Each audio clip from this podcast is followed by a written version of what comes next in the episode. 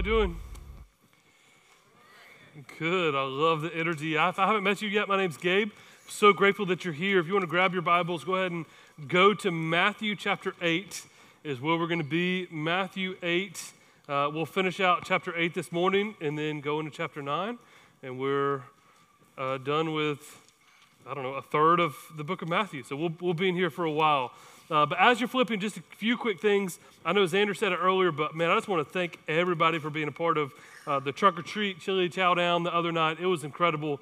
Um, we, there was some fantastic chili, some fantastic trunks, uh, and just grateful to hang out with you as a church family, but also all the people that came to, to hang out. It was an incredible night. So thanks to everyone that helped pull that night off. Uh, it was awesome. also, there was something that happened there, the pastor appreciation time, uh, where there was some, I guess, toasts given. I don't really know what they were. Toasts and gifts. I mean, we just felt so blessed. Our family did uh, that night. So thank you again for that. Uh, it was such an encouraging night every way around. It's a joy to be your pastor. I love being here and excited what God has for us in the future. Um, that being said, I'm going to come off uh, from church stuff real quick um, to, to have a special time of prayer. So, I'm on the external elder board uh, for a new church plant that launches today. Um, so, Willio Church in Roswell, Georgia, is pastored by a good friend of mine and Xander's named Tyler Joyner. Uh, him and his wife Natalie are being sent out by Hope Church to plant a church uh, in Roswell, and they're really um, they were given a building. It's just an incredible story that, that we could share at some point. But uh, we, we love church planting. Obviously, Redeemer was a church plant. I planted a church in Dahlonega. Church planting is just near and dear to our hearts. And also, statistically, it's the most, one of the most evangelical, if not the most evangelical thing that we can do uh, to win people to Jesus is by planting new churches. So I think there's a picture of them that we can put up there. Uh, there they are, uh, just so exciting. Uh, just had their baby like a month or two ago. So what a great way to like, hey, let's settle down into a marriage by planting a church. Uh, but they're an incredible couple. So I want to pray for them. Their service started at 10 o'clock this morning. Um, so right now, Tyler is probably up preaching the good news of the gospel uh, to who knows how many people showed up for their launch Sunday. So if we can, let's pray for them and then we'll dive into the text. Sound good? Let's do it. Uh, Father, we're so grateful uh, for what's happening right now in Roswell. Uh, we know that there are so many people in that area that just don't know the gospel. They've been um, consumed by making more, more money and materialism and all the things, Father, but they've missed out on the most important thing, which is you. And so we thank you for Tyler and Natalie's obedience to uh, to go to Roswell, to take over this existing church building, to breathe new life in it, and to share the gospel everywhere they go. So we pray for them, uh, for all the logistics that have had to happen this morning, uh, but most importantly, God, we pray for Tyler right now as he's boldly proclaiming the good news of the gospel to those in that room. Uh, that you would move, that you would work, that they would see salvations, uh, they would see people committing to their church for the goodness of that area and the greatness of your gospel. Uh, so thank you so much for that family and what they mean to us. Uh, and God, we just pray a blessing over them. It's your name we pray. Amen. Thank you guys for that. I know that was not really church related, but um, as I serve as an external elder for them. It's just been a very exciting. I'm grateful to be here with you, don't get me wrong, but I would love to have been there with them too and watch all that God is doing. But uh, so two weeks ago, I shared that I was on, uh, I went on a New England study tour uh, to go study church revitalization, the Great Awakening, all that happened really in the late 1600s, early 1700s, as the pilgrims were coming over, uh, Plymouth Rock, which I told you was just so underwhelming. Uh, but through that whole, I've kind of developed a little bit of a, uh, can I say a man crush? A little bit of a bromance on a guy. Is that okay to say here? Uh, I mean, I, I've heard the way y'all talk about Stetson Bennett, all right? Y'all all have bromances. Uh, so this guy is a guy named George Whitefield. And so George Whitefield is this phenomenal preacher that traveled horseback. He went back and forth between uh, the states, the colonies, and England 13 different times. Now, just remember, that's not like Carnival Cruise Line enjoying his life, sitting up on the upper deck, uh, drinking a beverage and just relaxing, right? Like that is incredibly taxing for George Whitefield to go back and forth. But everywhere he would go and he would preach, um, hundreds upon thousands of people would come out to hear the gospel proclaimed. And so you read throughout the history of different accounts of people going to hear George Whitefield, and this refrain keeps coming up Who is this man? Who is this man? We've, we've got to go listen to this man. He actually, his left eye was a little uh, cross eyed which back in that day was like mystical. They thought that there was some like uh, special divine thing in George Whitefield because he was cross eyed. And uh, I was cross eyed as a kid. I wish I would have known that because then I would have just left it and, like, I'm, I'm, mysterious and divine because I have a cross eye. No, I just had to wear a patch for three years. And uh, still, when I get tired, it goes cross eyed. But, anyways, so as George, George Whitefield was preaching, all these people would come out and say, Who is this man? There's numerous times where he preached in Boston to 20,000 people. Now, just let this sink in for your mind. Uh, no amplifications, no power, no nothing. 20,000 people came to hear George Whitefield preach in a town that Boston at the time was only 17,000 people. So you had not only all of Boston, but people from surrounding areas come to listen, asking, Who is this man? Uh, ben Franklin, who we all know from history, uh, once counted out and did this all mathematical studies to see how many people George Whitefield preached to at once. Uh, and the calculations that he calculated, up to 30,000 people at one time could hear George Whitefield preach. I mean, the, the amount of air in his lungs to preach to that many people in an open crowd was incredible, which actually led to his death as his lungs literally uh, collapsed on him in his 50s. But all this mystic around this guy, George Whitefield, because people want to know who, who is this man that can demand such a crowd? Who is this man that rolls into town and as he preaches, as he speaks, I mean, hundreds upon hundreds upon hundreds of people were saved? Who is this man? And in the same way, we can look back in Scripture because they're going to be asking this same question of Jesus this morning is, is who is this guy? I mean, we're very early on into the life and ministry of Jesus. And as we see Jesus' ministry progressing, uh, we see more and more miracles, more and more things spoken out of his mouth that people are just perplexed. And the question that keeps asking, who is this man. And for all of us, if we've grown into be either a disciple of Jesus or we're still kind of on the periphery asking some good questions, we all had to have that moment in our life where we ask this question who, who is Jesus actually? Do I actually believe who he is? Do I, do I, am I going to give everything to him to follow? Because honestly, the, the waters are murky when you start to follow Christ. We, we don't fully see it at all, but it all comes down to this one question of who is this man Jesus. And so that's the question as we're reading the text this morning. Have that in the back of your mind. Who do the people around Jesus in this story say that he is, and how are they revealing that through their actions? So, Matthew chapter 8, we're going to read 28 through 34.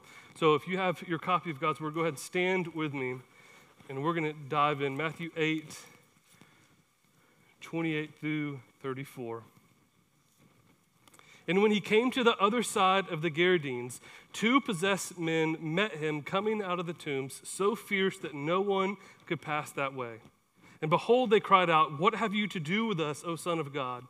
Have you come here to torment us before that time? Now, a herd of many pigs was feeding at some distance from them, and the demons begged him, saying, If you cast us out, send us into the herd of pigs. And he said to them, Go. So they came out and went into the herd of pigs. And behold, the whole herd rushed down the steep bank into the sea and drowned in the waters. The herdsmen fled and going into the city, they told everything, especially what had happened to the demon possessed men. And behold, all the city came out to meet Jesus. And when they saw him, they begged him to leave the region. This is the word of the Lord. Let's pray. Father, would you illuminate this scripture? Would you open up our minds as we study your son, the character, the nature, what he's capable of? Would we be able to clearly uh, answer this question this morning? Who is Jesus? God, speak to us today. It's your name that we pray. Amen. Now, as we're walking through the book of Matthew, Jesus preached the, the Sermon on the Mount. He's gone out, he's done all these kind of miracles. And then he has this really hard conversation that Xander preached a couple weeks ago uh, with a couple people that wanted to follow after him. But he said, Listen, if you're going to come after me, you've got to come after me fully. You can't have one foot in and one foot out. You got to let the dead bury the dead. You got to know what you're getting into. True followers of Jesus leave everything behind and come follow after me. And then from that point, he gets in a boat. He goes across the Sea of Galilee, which we studied last week. And while he's sleeping, I love this, he's just chilling out in the boat, sleeping, relaxing, not a care in the world. Uh, the storm pops up, and the men in the boat are losing their minds. Rightfully so, right? Like some of these men are fishermen. They know that the boat cannot handle the storm that they're going into. And so they go ask Jesus, Do you not even care about us? Like we're about to die. Do you not even care. And so Jesus gets up and he rebukes the wind, rebukes the storm, that everything calms down and they just roll right into port. And this is where we pick up today, uh, where we're walking into this scene, which as we read is, is a pretty scary and bleak scene right? Like, like this isn't just high five, let's walk in. Jesus is strolling into town. As soon as he comes into this, he's met by these two demon possessed men that the parallel stories in Mark and Luke say they can't contain him. I mean, they strap them down. They try to do everything to let them not harm himself and not harm others, and nothing works. This is like a scene that they've never seen before. But what Matthew is clear, what he's trying to articulate in this passage is simply this that Jesus not only has authority over all sickness, he not only has authority over all diseases, and not only has authority over the weather, but now Jesus proves that he has ultimate authority over every evil and demonic force there is. Uh, over every evil and demonic force there is. And so we have to understand, and we'll see some of this in scripture here in a second, but, but the book of Ephesians talks about that, that we don't battle against flesh and blood right?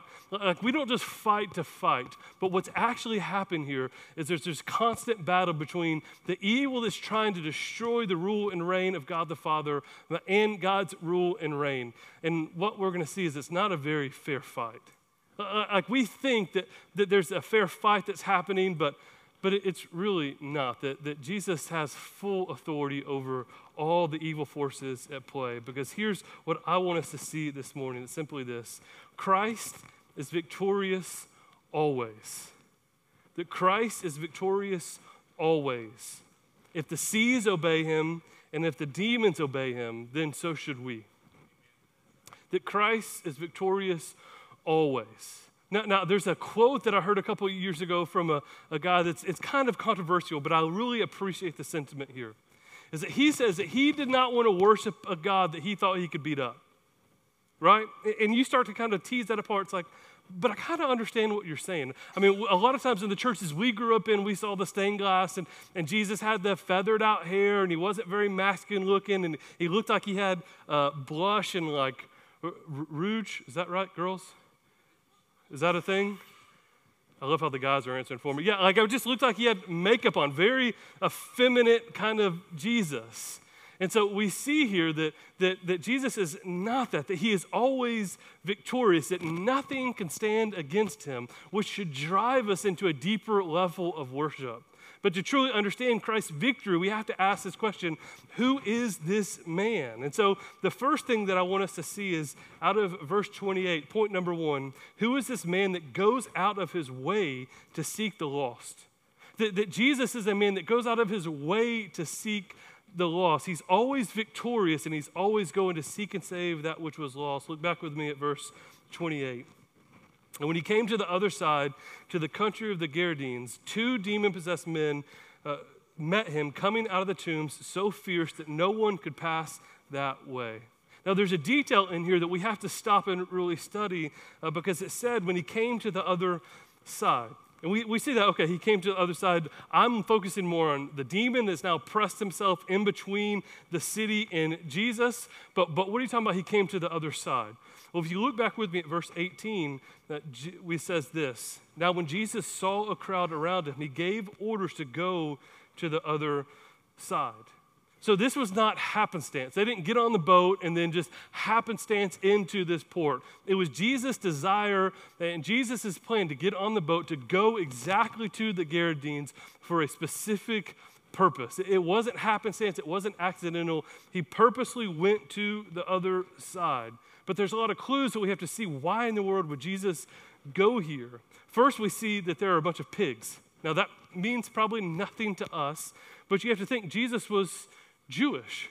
And this book was written, Matthew specifically was written to Jewish people, convincing them that Jesus actually is the Messiah they've been waiting for. So, Jesus, as a Jewish man that could not be around pigs because, based on Levitical law, pigs were ceremonially unclean, they couldn't be around them. Jesus purposely hops on a boat, goes across the Sea of Galilee through a near death experience just to get to the Gentile people that he's not supposed to be with. So, Jesus in this story is breaking all the social norms to go pursue a people that he should not be around. The Pharisees, the other Jewish religious leaders would say, they're not worth your time. They are done. They are destined for hell. Leave them alone, Jesus, and come spend time with the chosen people, the Jewish race. So Jesus purposely hops on a boat, goes over to the non Jewish territory to share with them the good news of the gospel. Second, not only did Jesus know he was going into a Gentile territory, but he must have known that he was going to face two men that were full of demons. I mean, just imagine them getting on the dock, right? And so they're walking up onto the dock, they're walking into the land, and you know that there's people that were around this dock going, hey man, you see, you see those tombs up there? You're gonna wanna get your boys out of here. Like this man, these men are possessed and have been possessed for quite some time, and they will kill you. I don't know who you are, but, but you better go. You know that they were warned. Even more than that, I mean, just imagine the, the reputation of these men around this area. Jesus knew exactly what he was walking into. He knew that he was going to a space that was going to be dangerous. He was going to a space that he might not have been wanted, but he was going for a purpose.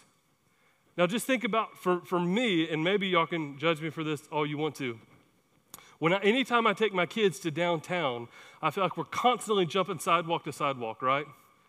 Because there's like that guy over there that I don't know what he's doing, so we're gonna run over here, and then, oh man, like that dude's totally relieving himself, we're gonna walk over. I mean, it's constantly back and forth in downtown Atlanta trying to avoid all the people that we would say are unclean. We, we want nothing to do with them. They think they're gonna harm us, they think we think that they're dangerous. And Jesus goes, No, forget all that. We're going right to them. That is the exact people that Jesus wants to deal with. And we see this throughout the entirety of his ministry. It's not just this example, but all of his ministry. Jesus is constantly going to the people that would get him in trouble. Probably one of the most famous examples is Zacchaeus, right? What was Zacchaeus? A what? Wee little man, I love it. So, yeah, Zacchaeus was a wee little man. He had to climb up into the tree. I mean, just everything about Zacchaeus just screamed the Napoleon complex, right? Like he was always trying to overcompensate about who he was and what he could do. And, and so, probably some of that led him to be a tax collector. We had massive Roman soldiers. Any, anytime I think about Zacchaeus, I think about like a little, like, little guy with these huge Roman soldiers behind him, just bossing people around. The moment those Roman soldiers leave, it's over right? Like all these Jewish guys are saying, hey, let me catch you without those soldiers. We'll throw hands real quick, right? But he was always walking around with these Roman soldiers doing all this tax collecting. But as Jesus is walking through, little man climbs up into a tree so that he can see Jesus coming by. And Jesus, in this moment, stops. Now, here's a man that was hated by almost everyone around him.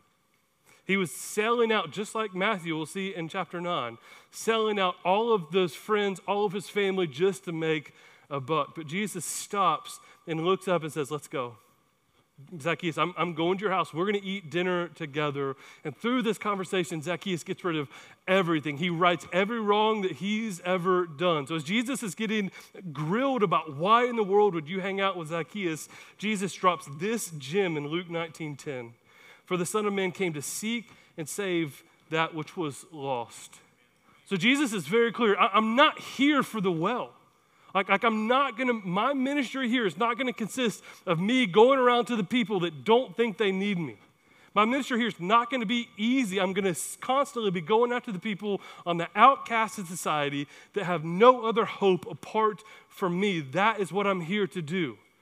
Jesus said, I'm, I'm not here to seek the perfect. The, the well don't need a physician, Jesus would say, but the sick do, and that is why I'm here. So flip over with me to Ephesians because I need us all to see that this is such good news for us. That if Jesus' ministry comprised of purposely getting on the boat, going across the Sea of Galilee for these men, what does this mean for us? Because if it wasn't for Jesus stepping out of heaven to walk this planet and die the death that we deserved, we would have no hope. And this and here we see is the totality of the gospel. Because Ephesians 2 would put it this way Ephesians 2, we're going to pick it up in verse 1. and you were dead in the trespasses and sins, and once which you once walked, following the course of the world, following the prince of the power of the air, the spirit that is now at work in the sons of disobedience, among whom we all lived in the passions of our flesh, carrying out the desires of the body and the mind, and were by nature children of wrath like the rest of mankind. See, we, we are constantly putting ourselves in the wrong position when we enter ourselves into Scripture. Because, please hear me, you're not Jesus in this story. Scripture would tell us that we are that demon possessed man, that we were by nature children of wrath. Ephesians 2 1, that we were dead in our sins and our trespasses. Can a dead man choose life? No. What can a dead man do? do nothing other than be dead. In the same way, could this man that was demon possessed choose to be unpossessed? No. Don't you think he would have if he could? So, in the same way, there's a parallel happening that Jesus got on the boat, purposely went across the Sea of Galilee just for these demon possessed men. Paul is telling us, Ephesians, that Jesus stepped out of heaven, walked perfectly on this earth because we were all dead in our sins and trespasses and could do nothing about it. Ephesians 2 4. But God, being rich in mercy, because of the great love which he loved us, even when we were dead in our trespasses, made us alive together with Christ. By grace, you've been saved. It was the grace of Christ that hopped on that boat and went across the Sea of Galilee. It was the grace of Christ that stepped out of heaven and lived the perfect life for us. It is that grace that we have been saved, not by any effort, because a dead man cannot choose life. And this is what we see Jesus purposely going out of his way into enemy territory, into somewhere that was dangerous for him to be in, doing ministry with a man that could not contain himself, and he purposely walked there for the one point to seek and save that which was lost. Who is this man that would go out of his way to pour his grace upon us? But we've got to look at how the demons respond to this. Because the second point we see out of this scripture is who is this man that has demons pleading for mercy? So Jesus shows up on the scene, and, and there's no conflict here. Instantly, the demons start pleading for mercy. Look with me back at Matthew 8, verse 29. And behold, they cried out, What have you to do with us, O Son of God? Have you come here to torment us before the time? Have you come here to torment us before the time? So, so Mark 5 and Luke 9 have similar parallels of this story. Let me read Mark's account of this. And when Jesus had stepped out of the boat, immediately there met him out of the tombs a man with an unclean spirit. He lived among the tombs, and no one could bind him anymore, not even with a chain. For he had often been bound with shackles and chains, but he wrenched the chains apart and he broke the shackles in pieces. No one had the strength to subdue him. Sounds like a pretty bad dude. Night and day among the tombs and on the mountains, he was always crying out and cutting himself with stones. And he saw Jesus from afar. He ran and fell down before him. Okay, just, just have this moment. No one could do anything with this man. And the moment that this man sees Jesus, he runs and bows down before him. In verse 7 of Mark chapter 5, and crying out with a loud voice, he says, What have you to do with me, Jesus, Son of the Most High God? I adjure you by God, do not torment me. Holy smokes, what is happening here? This man that's been running crazy in this town for we don't know how long, but everyone was scared. And I love the details that Mark gives that they had chains, they had ropes, they had shackles, they had all these things. Nothing could hold him down. He was out of control because of the demons that were inside of him. The moment he sees Jesus, he doesn't try to bow up. He doesn't try to uh, defeat him. He runs and he falls at his feet. First, he calls him the Son of God. Second, he begs for mercy, asking Jesus not to torment him before it's time. And third, he bargains with Jesus to send them into the pigs instead of destroying them. This is the demon's response to Jesus as he shows up in the Gerasenes. So let's look at each of these real briefly. First, he calls him the Son of God or the Son of the Most High God. It should jump off the page to us that when the demons see Jesus, they know exactly who he is. They bow down before him and they give him the most high title of being the Son of God. There's no trash talking, there's no uh, back and forth. They instantly fall down. And the gospel or the book of James would tell us this. James 2:19, you believe that God is one, you do well. Even the demons believe and shudder. And here's what we're seeing right here in real time. The demons come before Jesus and shudder. They fall at his feet. They respect and recognition these, these demons give to Jesus. Only draw one uh, illustration for me is that we as Christians do not worship Jesus as much as the demons do. That the demons have more respect and more admiration and more love and more fear and more of everything of King Jesus than we do. Because they instantly fall before him. We have such a lazy and weak respect for God and who he is. We give him lip service constantly. Yes, I love Jesus as long as it doesn't interrupt with my preferences or what I want to do. I will serve him as long as it's convenient for me. I will call him Lord, but when we think about the idea of Lord means we're submitting everything to him, so we don't actually mean Lord, it's just lip service. Because my preferences are going to trump Jesus's always. And we might not ever admit that, but if we just looked at our lives, does our lives look more like the demons that instantly see him and fall before him? Or more like those just giving lip service that, yeah, I will worship Jesus when it's convenient for me or when I need something? These demons recognize that he is the Son of God. And not only do they recognize it, but second, he begs for mercy, asking Jesus not to torment him before it's time. So, so these demons knew what was happening. They knew what was going on. They knew that Revelation 20 is true, that there will come a day where God will bind Satan and, and demons forever and always. Revelation 20:10 puts it this way. Then the devil who deceived them was thrown into the lake of fire and sulfur where the beast and the false prophet were, and they will be tormented day and night forever. These demons knew what was coming for them.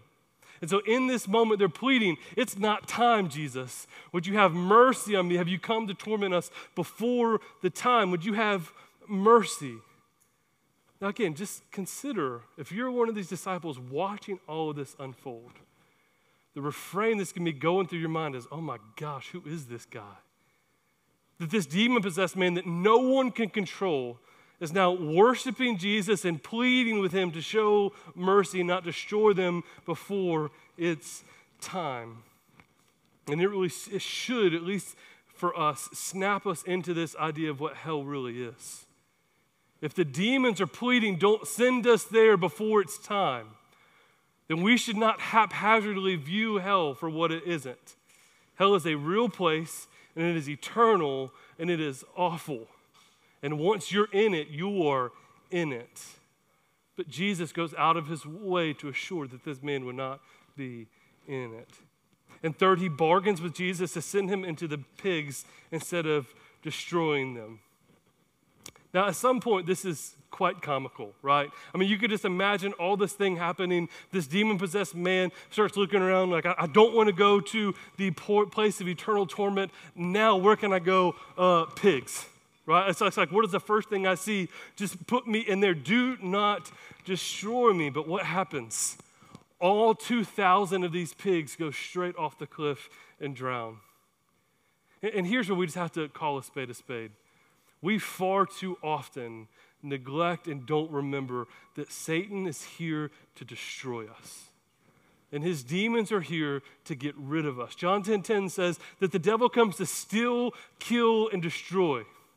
That's what he does. But so often we buddy up, we play games, we don't really take sin serious, we don't really consider the ramifications of our sin. But what devil is trying to do is get a stronghold in our life, not to make our lives better, but to destroy us. And what we see happening in this story is exactly what the devil that prowls around like a roaring lion, seeking to devour us, wants to do. He wants to throw us over the cliff to destroy us. We see this happen in our modern day. We give uh, so little credit to the demonic forces that are actually at play. But if we can actually zoom out and understand, we see just how clear this is happening over and over. And so we see these demons fall right before King Jesus and worship him. Do we cower down at the presence of Jesus like the demons do? Do we have the same respect for King Jesus that the demons do? But, but here's what I really want us to look at. Look with me at verse 32. And he said to them, Go. All right, so the demons pleading, begging for mercy, don't destroy us before the time is here. So Jesus looks up and says, Go. So they came out and went into the pigs, and behold, the whole herd rushed down the steep bank into the sea and drowned in the waters. Now, again, put yourself in the shoes of the disciples watching all of this take place. The question they must be asking is Who is this man that can cast out demons and calm the oceans with a word? That's point number three. Who is this man that just the night before spoke and the waves and the sea listened? And then he gets over here, and all he has to do is say the word go, and the demons are expounded from this man. This, this community has tried over and over and over again to fix this man, and they could not. And Jesus says one word, and the problem is solved. This is the victory. Jesus is not struggling here. He's in full control, and in one instant, with one word, says, Go, and it happens. Again, in the parallel passages, Mark and Luke use this word that I really want us to hone in on. That he gave them permission, Mark 5:13 says. That Jesus gave the demons permission. In Luke 8, now a large herd was feeding uh, on the hillside, and they begged him to let them enter into these. So he gave them permission. So Jesus said, Go, and gave them permission. That they bow down at the feet of Jesus and cannot do anything apart from the permission granted by King Jesus. At a word, the demons do exactly what Jesus says to do. And again, th- this should not be any surprise to us. Go all the way back. I don't, I don't know how much of a Bible flipper you are but this is a pretty easy one. You ready? Leave your fingers in Mark and go to Genesis 1. Everyone should be able to find Genesis 1.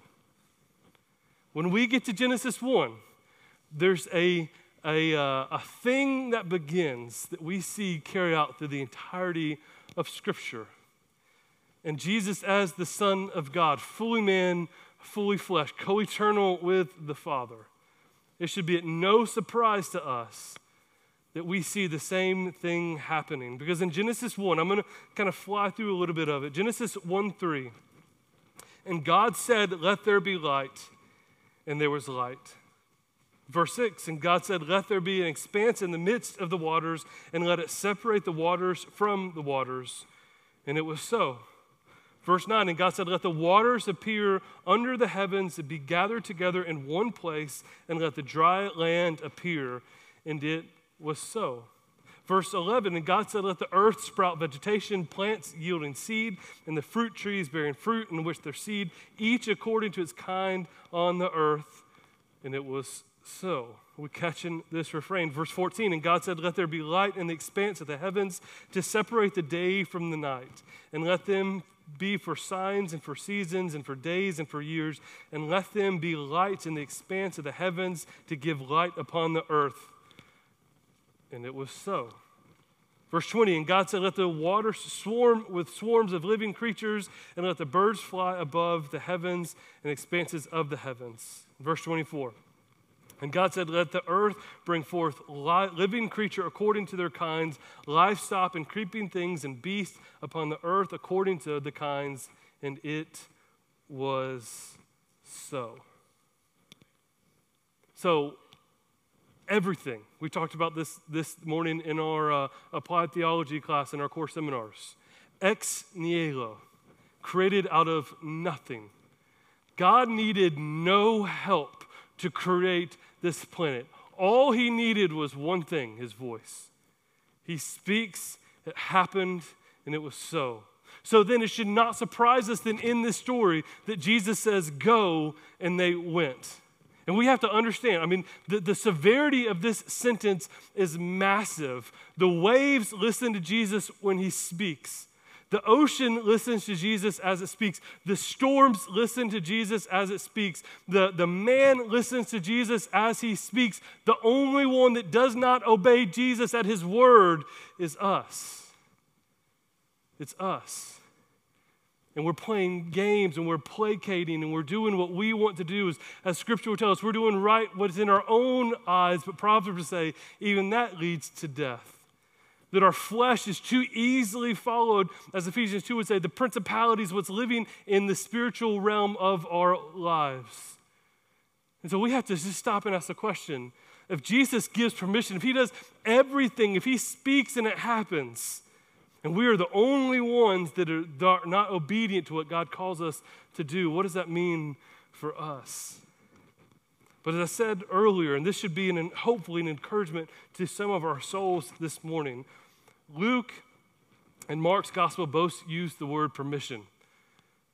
That God gave them permission. See, nothing happens outside of God's perfect plan.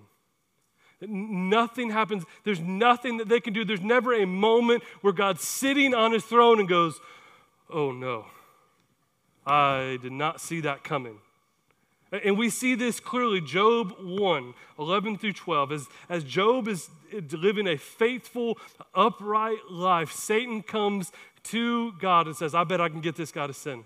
I bet I can get this guy to curse you and die. But Job 111 says, But stretch out your hand and touch all that he has, and he will curse you to your face. And the Lord said to Satan, Behold, all that he has is in your hand. Only against him do not stretch out your hand. So Satan went out from the presence of the Lord. You see, everything that happens in our life, God has given permission to. And we could trust that it's for the good of those who love them. That, that nothing happens. Uh, John Piper says that, that God is not an ambulance driver that drives up on the scene. Are, are we tracking with that? That everything happens out of permission. God gives permission for all of this. Now, we don't have the mind to understand what He's up to. But the deepest days, the, the worst days, the hardest seasons of our life, we can have comfort in the fact that God has not left us, that this was not accidental, that He has a plan and a purpose behind all of this, and it's for our good and for His glory. He gave them permission. Nothing happens outside the will of God. So here's the question Who is this man? As we keep wrestling with who is this man, the answer is quite clear. He's fully and completely the Son of God. The disciples were right. Or excuse me, the, the demon possessed men were right. When they fell at his feet and said, The Son of God Most High, they were a hundred thousand percent correct. And in this moment, we see pretty clearly that, that Jesus is already fulfilling the prophecies that were told of old. Isaiah 61 1 puts it this way The Spirit of the Lord God is upon me because the Lord has appointed me to bring good news to the poor. He has sent me to bind up the brokenhearted, to proclaim liberty to the captives, and open up the prison to those who were bound so Isaiah is saying, when the Messiah comes, here's how we can recognize him. Here's some things that he's going to do that we're going to see. He's going to bring good news to the poor. He's literally got on a boat and gone to a people that the Jewish race has forgotten about. He's bringing good news to the poor. He sent me to bind up the brokenhearted, to proclaim liberty to the captive. This man was in chains. He was held captive not only by this community, but by the demons residing inside of them, and to open up the prison to those who were bound. What we see Jesus doing here is a fulfillment of the prophecy that they knew Jesus was coming to fulfill. So the Jewish readers that were reading this in their minds, they knew the book of Isaiah, they knew the Old Testament prophets, and in this moment they're wrestling with, oh my gosh, this actually might be Jesus, the Son of God. Because Isaiah said, when he comes, here's how we can recognize him, and here's what he's done. He's came to this demon possessed man, this man held captive by sin, and he set the captive free. But here's the, here's the reality for all of us neutrality to the person and work of Jesus is not permitted. Jesus is either the Son of God or he's not. There's no middle ground. And as American cultural Christianity, we want to live in this middle ground. We want to call him Lord, but actually don't act like it. And so we want to live in this middle ground. But if we say he's the Son of God, he's the Lord most high, there's no neutrality to that. I, think C.S. Lewis put it perfectly when he called it the liar, lunatic, or Lord trichotomy. Have y'all heard this? So, so C.S. Lewis, as he's talking about the, C.S. Lewis wrote The Lion, Witch, and the Wardrobe, Mere Christianity, Screwtape Letters, uh, just a prolific author of, of things that just encourage our flesh. Um, he wrote A Grief Observed. I would highly recommend that if you're going through a season of grief. A Grief Observed is another great book to read. But, anyways, when he's talking about the person and work of Jesus, he said we have to ask these questions. As we read and study about Jesus, Jesus is either a liar, Jesus is either a lunatic, or Jesus is actually Lord.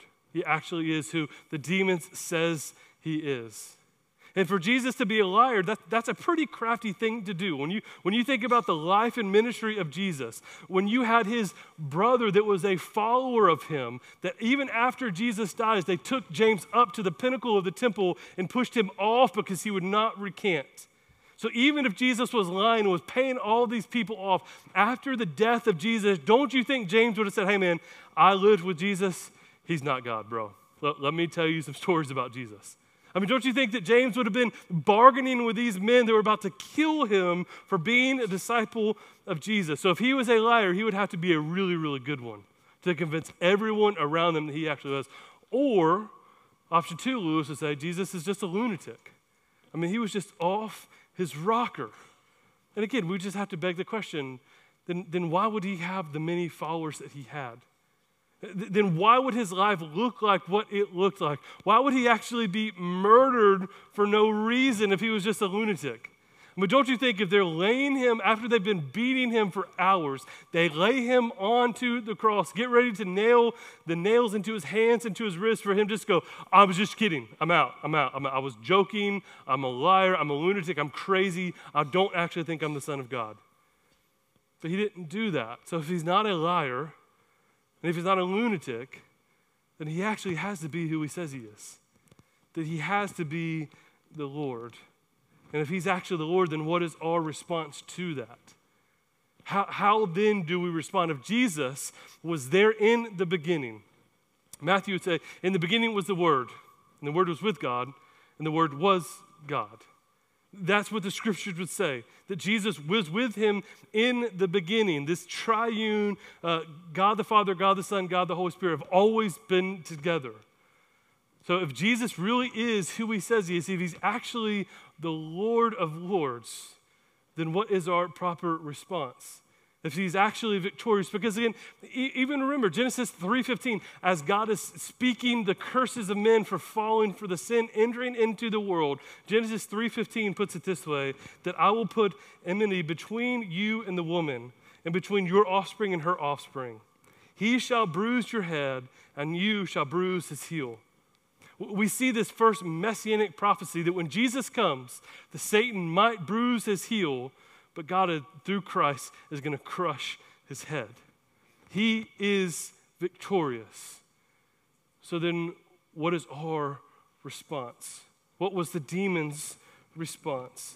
So, in this story, there's three different responses that we see take place. The first is the herdsman. I mean, just imagine for yourself you don't own these pigs. You're watching these 2,000 pigs. You've probably not enjoyed the job that you've been given, but man, you're trying to do it faithfully. You're watching all of this happen, all this story take place. Jesus casts out the demons, and all your pigs run into the ocean.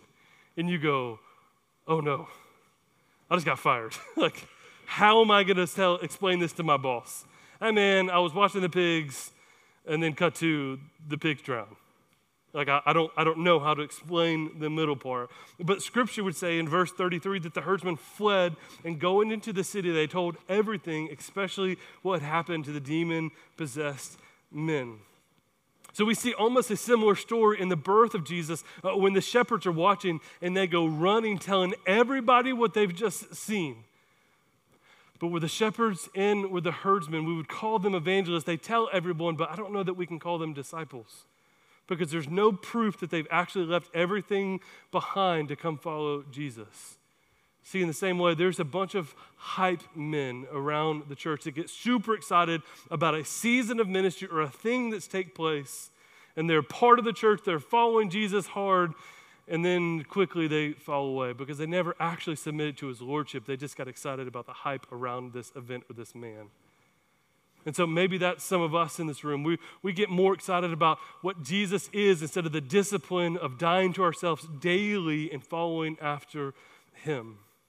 We see this a lot. I was in youth ministry for three or four years. We see this a lot when you have the, the D now in the spring, and then you have the summer camp in the summer, and then you have fall retreat, and then you have winter jam, and then you come back in D now, and then summer retreat, and then fall retreat. And so you're never actually falling in love with Jesus. You're just going to these events that hype you up and get you excited. But once you leave these events, i.e., college, 84% of college students fall away from their faith. Why? Because they were just like these hype men.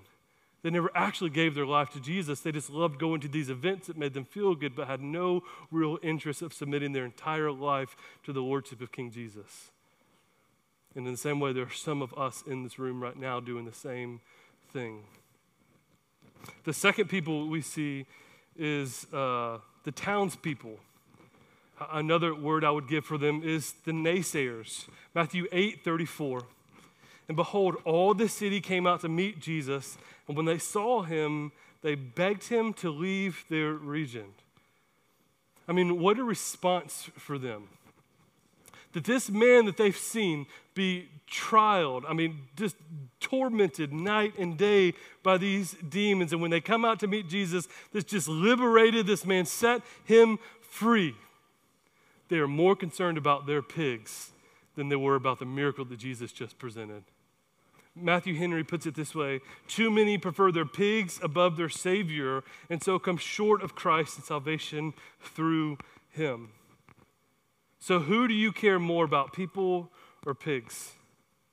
Are we so concerned with our own livelihood that we fail to serve those around us that are in difficult and impossible circumstances? Or, or maybe another way to say it in our Bible Belt South, that we are so concerned with our preferences, that the preferences that we want to see within a church are our pigs. And we hold entire churches hostage over our preferences while there's all these tens of thousands of people destined for hell. But we're going to sit here and argue about pigs and forget about those that are going to hell and do absolutely nothing about it. And I praise God that Redeemer is not one of those. And we've all seen them. We might have grown up with them. The church that fights about the carpet. And do we serve fried chicken and pasta salad? Well, nobody likes pasta salad. Serve collard greens. Well, no one's going to make collard greens. So all the while we're arguing over all these things, and tens of thousands of people are dying and going to hell, but we're still arguing about our pigs. And we see this happening right before our eyes. In 2019, y'all check this. In 2019, 4,500 churches closed. 4,500 churches closed. The statistics have not came out for post-COVID, but I would argue it's probably way more than that. 4,500 churches. And praise God for guys like Tyler Joyner and Willio that have accepted this property and planting a new life into it. But statistically, we're not starting enough new churches to keep up with the decline. And why is that? We're arguing more about the pigs than the life change in front of us and we're worried more about our preferences and what we would rather have instead of welcoming people in to the family of God and preaching the good news of the gospel to them. We're so concerned with our pigs. And there's people dying and going to hell because of it. But the last person we see, we see the herdsmen, we see the townspeople. But let us look lastly at the captive that was set free. I, I love Luke's account of this, Luke 8 38. The man from whom the demons had gone begged that he might go with him, but Jesus sent him away, saying, Return to your home and declare how much God has done for you. And he went away proclaiming throughout the whole city how much Jesus had done for him. Mark 5 is a pretty parallel passage, and here's what it says Mark 5 18. As he was getting into the boat, the man who had been possessed with demons begged him that he might be with him. And he, Jesus, did not permit him, but said, Go home to your friends and tell them how much the Lord has done for you, and how you have, how, excuse me, how he has seen mercy on you. And he went away and proclaimed to all what Jesus had done for him, and everyone marveled. This is the good news of the gospel So I don't want us to be a church full of evangelists that get super excited about events or things or, or things that happen and, and miss out on what's happening. And I don't want us to be a church that's full of those arguing about the pigs and our preferences and what we'd rather do. I want us to be a church full of captives that have been set free that Satan has gripped us, that we've been living in this total depravity and the, the power, the prince of the air that's held us down. And Jesus got on the boat and he went across the Sea of Galilee on purpose, for purpose, to set us free. And we don't sit there and nasal gaze after Jesus has saved us, but we plead with him, let us go with you. And he says, No, son, you still have a purpose here. And how much of us, especially with all this going on in the world, are saying, Jesus, come get us, come rescue us, take us home. And he's going, No, son, no, daughter, there's a purpose for you on earth. Go tell everyone what I've done for you that I've set you free by the grace of God. That is what Jesus has done for the captives. And that I want us to be a church full of them. That we know fully that we could have never set ourselves free. That Jesus stepped out of heaven for us. And he didn't just get on a boat and go across the sea, but he went to the cross. He was beaten for us. He died. Not just like kind of died. He died, died, was buried, and raised on the third day so that we might become the righteousness of God. That's what Christ has done for us. So, what is our response then? We fall on our face and we call him Lord. And we say, Whatever you want for me, I'm in it. Go wherever you want to send me, whatever you want me to do, I'm in because you're my Lord. I know my life before you redeemed me and rescued me, and I don't want to go back there. I want to please you. I want to follow you. I want a new life that you've given me. God, what would you have for me today? I was held captive, I was in chains, but you have set me free. That is the good news of the gospel that we see in this passage. And Jesus didn't beg or plead or barter, he said, Go. And it happened. So this morning, as we conclude, which one of us are we in this story? Are we the herdsman that just gets excited, that buys into the hype, but have not yet submitted to the life that Jesus can offer. I would say there's salvation for you this morning. Recognizing that as the first step in following Jesus with your whole life. So I would say, come, repent, and follow him. If we're the naysayers, that we're so focused on the pigs that we're missing out on what God is trying to do through Christ, I would say, let us repent from that. Yes, there's always going to be preferences that we're not going to get. Yes, there's always going to be things that we would like to do differently. Yes, you're always going to be disappointed in decisions and things that happen. Yes, but if we lose the forest for the trees, that we're lovingly telling the world, I don't care about you. That is not what the gospel has said. That we cannot focus on the pigs. And I just want to, again, commend us. What happened Wednesday night was the first real big shot in that that I've seen in a while that we were so loving and so welcoming and so excited for the people. Could we have done this different and that different? Sure, but did I hear any complaining from Wednesday night? Not at all, because we were not focused on the pigs, but on the captives. And that is the good news of the gospel. And I'm so proud of y'all for doing that. And then lastly, there's the captors that have set us free. And this is why we worship. This is why we sing. This is why we show up because we knew that we were dead in our sins and our trespasses, but Christ has made us alive with Him. So if you're just kind of been around the periphery, but you've not submitted your life to King Jesus, let today be the day. If you need to repent from caring more about your preferences and the lostness around us, let us repent and follow after Him. And if you've been a captive that has been set free, let us sing and worship and rejoice because Christ stepped out of heaven and came after us. And we can rejoice in that. Amen. Let's pray. Father, we're so grateful for this story and how we see ourselves in it. That in the same way that this man could not fix himself, we were the same way, that we were dead in our sins and our trespasses, but you came after us. That you did not sit in heaven and say, ah, I don't want to deal with it. That you stepped out of heaven to come rescue and redeem. And with a voice, you've offered salvation for all of us. And so this morning, I'm just asking you to do what you've already done throughout all of history, which is save those in this room. Those that know that they are lost, know that there's nothing they can do to earn their salvation. That have tried everything they can to fix themselves and still cannot. God, would you save them right now in this moment? Would they, after this prayer, turn to the person next to them? Would they come grab me at the front and say, I was lost, but now I've been found? I was captive in chains, but Christ has set me free this morning. I'm putting all my faith and hope in Him and Him alone. And let us rejoice with that. And God, would you forgive us when we focus on our preferences, on our pigs, more than we focus on the captive being set free? God, it can be so easy for us to get focused on the wrong things. Father, would you forgive us for that? And for those in the room that, that we're just thinking back on our testimony, how much you held us together when our world seemed to be falling apart, how we were in chains, and you came in with a voice, called us to a new life. With a word, you offered forgiveness and hope. God, let us never forget that moment of salvation. Let us remember when we had no hope, no future, and you said, Come.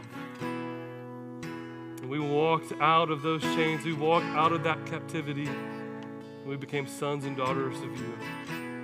And so, no matter what hardships we walk through, and you say there will be hardships, we can take full assurance that we'll never be held captive again like that and that hell is not a place for us, that we can trust you with our future in eternity with you in heaven. And so let us all the more worship, and let us all the more sing the praises of you because you love us.